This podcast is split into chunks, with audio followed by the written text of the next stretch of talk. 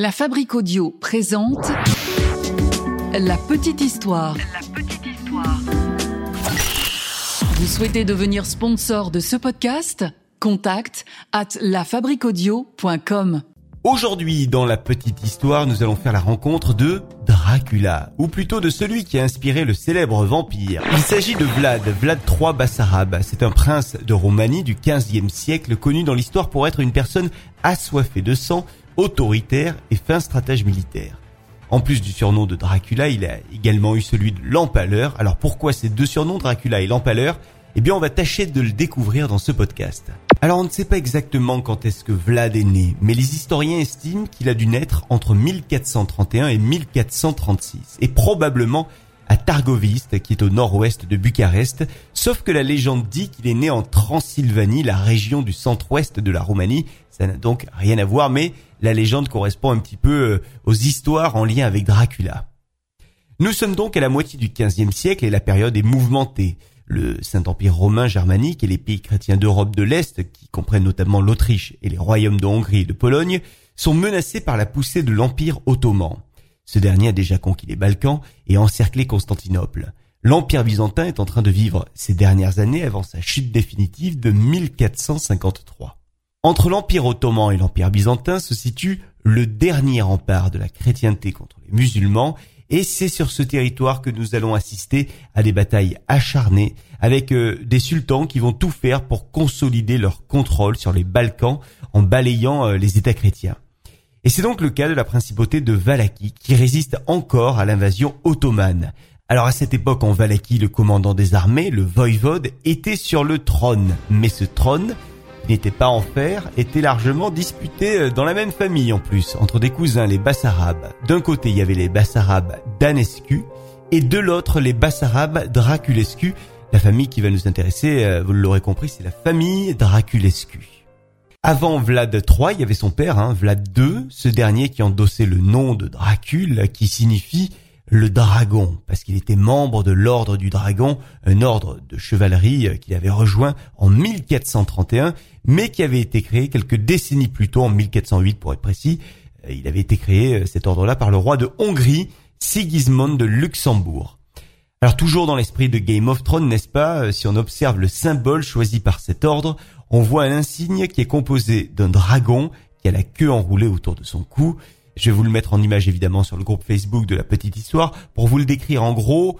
Euh, sur le dos du dragon, de la base du cou jusqu'à la queue, il y a la croix de Saint Georges sur un drap d'argent. Le dragon représente en fait la bête de l'Apocalypse et la croix rouge, la victoire du Christ sur les forces du mal et tout ça symbolise toutes les tensions avec l'oppresseur ottoman. Alors pour revenir à notre histoire, en 1447, et contre l'avis de l'ordre du dragon dont il faisait partie, Vlad II Dracule conclut une paix avec les Ottomans. Donc comme on peut s'en douter, ça ne plaît pas du tout à l'ordre du dragon et aux voisins de la Valaquie, la Transylvanie. Et il y a un certain Jean Hunyadi, euh, qui est à ce moment-là le voïvode de Transylvanie et gouverneur de Hongrie. Et lui, il est en guerre contre les Turcs et donc il décide, pour se venger, d'entreprendre une expédition punitive contre Vlad II, qu'il considère du coup comme un traître à l'ordre du dragon.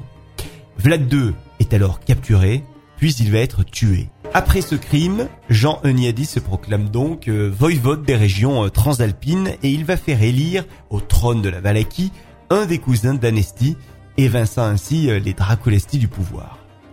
L'un des fils de Vlad II, qui deviendra par la suite Vlad III tout simplement, est envoyé comme otage au sultan Mourad II à Andrinople, qui était alors la capitale de l'Empire ottoman avant de prendre Constantinople. Vlad III va y rester comme otage princier jusqu'en 1448. Mais pendant cette période de captivité, eh bien, il va avoir droit à des privilèges. C'était pas vraiment euh, un otage qui était martyrisé. Il pouvait par exemple étudier, euh, correspondre. On lui avait même mis à sa disposition des serviteurs, c'est vous dire. Alors pendant qu'il est otage, Vlad va assister à des supplices de prisonniers ou de soldats et c'est là qu'il va voir pour la première fois ses premiers empalements parce que les empalements euh, c'était les supplices bien connus de l'Empire ottoman. Du coup, euh, le fait de voir tout ça euh, va l'amener plus tard à réaliser lui-même pas mal d'empalements qui lui vaudront son surnom de Vlad Tepes qui signifie en roumain Vlad l'empaleur. Alors selon la légende, il empalait lui-même ses ennemis hein, par la suite. Mais pas que ses ennemis d'ailleurs, puisqu'il y avait, euh, lors de la guerre contre les Ottomans, euh, des euh, soldats qui lui appartenaient, ses propres soldats qu'il avait empalés, qui fuyaient devant l'ennemi. donc du coup, pour les punir, il les avait empalés. On arrive en 1453 et la patatrac, vous connaissez l'histoire, c'est la chute de Constantinople aux mains des Turcs. Jean Euniadi de Hongrie euh, qui avait fait tuer autrefois Vlad II euh, par défendre Belgrade. Euh, il y a finalement Vlad III qui arrive à tuer Jean Euniadi et Vlad III arrive également à récupérer le trône de Valaquie. Vlad III va donc ensuite régner six ans sur Valaki, c'est son deuxième règne. Il va consolider son pouvoir en centralisant l'autorité et en éliminant sans pitié euh, tous ceux qui euh, tentent de le déstabiliser. Il va donc instaurer un climat de terreur, il va tuer tous ses opposants ou ceux qui ne respectent pas les lois, et d'ailleurs pour l'anecdote, il va même placer une coupe en or à la fontaine de la place centrale de Targoviste pour que celles et ceux qui sont assoiffés s'en servent pour boire de cette coupe d'or, mais la consigne était que cette coupe ne devait pas bouger, donc malheur évidemment à celui qui euh, la volerait, et devinez ce qui s'est passé, ben non, la peur régnait en maître, la coupe n'a jamais été dérobée et n'a jamais bougé de sa place tout le temps du règne de Vlad. Vlad a donc euh, toujours été en tête de se venger de la mort d'une partie de sa famille, et notamment de son père. Il fait donc euh, arrêter petit à petit toutes les familles qui ont un lien direct ou indirect avec les assassinats des membres de sa famille, et il va même les obliger à marcher pendant une centaine de kilomètres. Quand ces personnes-là arrivent à destination, il va leur ordonner de construire une forteresse avec une vue imprenable sur d'un côté les terres de Valaquie et de l'autre sur la Transylvanie.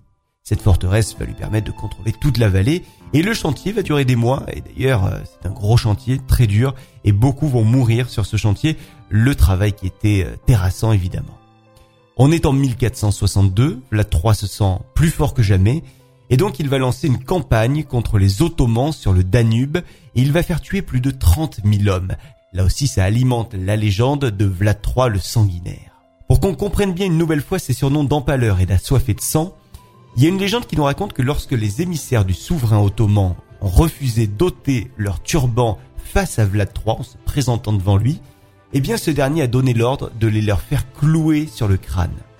Et selon cette même légende, lorsque le sultan serait arrivé, il aurait euh, trouvé des officiers turcs empalés par centaines. Cette scène terrifiante est connue sous le nom de la forêt des pales, et il y a beaucoup de représentations visuelles qui ont été faites de cette scène peut-être en avez-vous vu certaines. Le frère de Vlad, Radu Selfrumos, est devenu pendant ce temps-là euh, candidat des Turcs pour le trône de la Valaquie. Il est donc euh, à la tête de l'armée turque et lui, il n'a qu'une idée en tête, c'est de déloger son frère du trône. Il va donc le poursuivre, s'ensuivent des combats et une scène mythique d'après une légende qui euh, raconte que la femme de Vlad, qui voulait s'échapper, va trouver la mort en tombant du haut de la falaise de la forteresse dans laquelle ils étaient. Une scène qui a d'ailleurs été exploitée au cinéma par le cinéaste Francis Ford Coppola dans son film Dracula, souvenez-vous. Vlad, de son côté, lui, il continue d'essayer de s'échapper. Et là, il y a deux légendes. Selon une première version, il y a Vlad qui aurait euh, emprunté un passage secret à travers une montagne pour échapper à son meurtrier. Il y a une autre légende qui nous raconte qu'il aurait fait ferrer ses chevaux dans le mauvais sens pour s'échapper de nuit et faire croire à ses ennemis, grâce aux traces de sabots, que des cavaliers avaient pénétré la forteresse alors que Vlad en était sorti.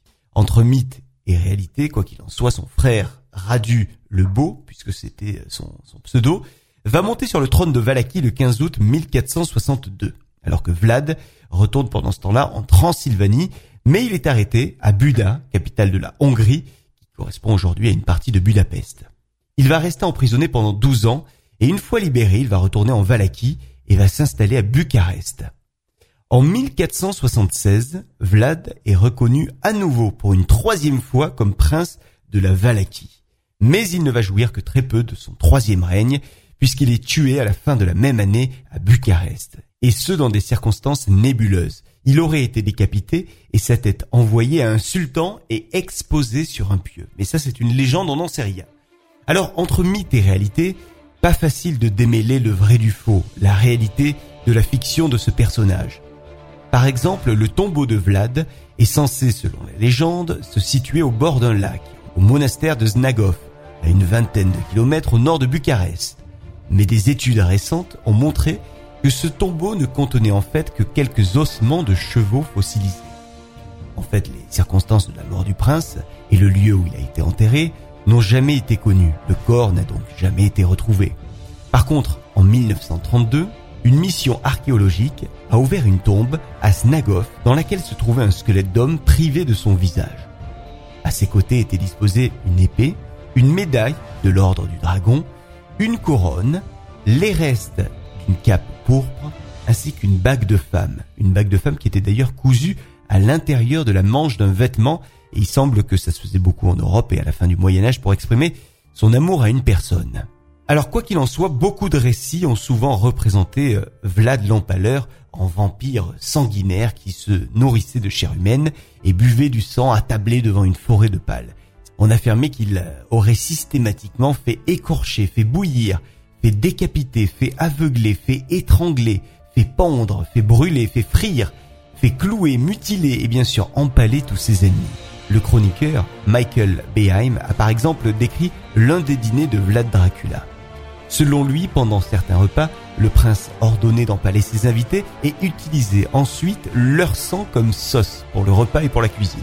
C'est ainsi que le personnage de Dracula, qui a été inventé en 1897 par Bram Stoker, s'inspire en grande partie de la légende de Vlad l'Empaleur et de son ancrage en Roumanie et un petit peu du coup en Transylvanie. La Fabrique Audio présente La Petite Histoire. Vous souhaitez devenir sponsor de ce podcast? Contact à lafabriquaudio.com.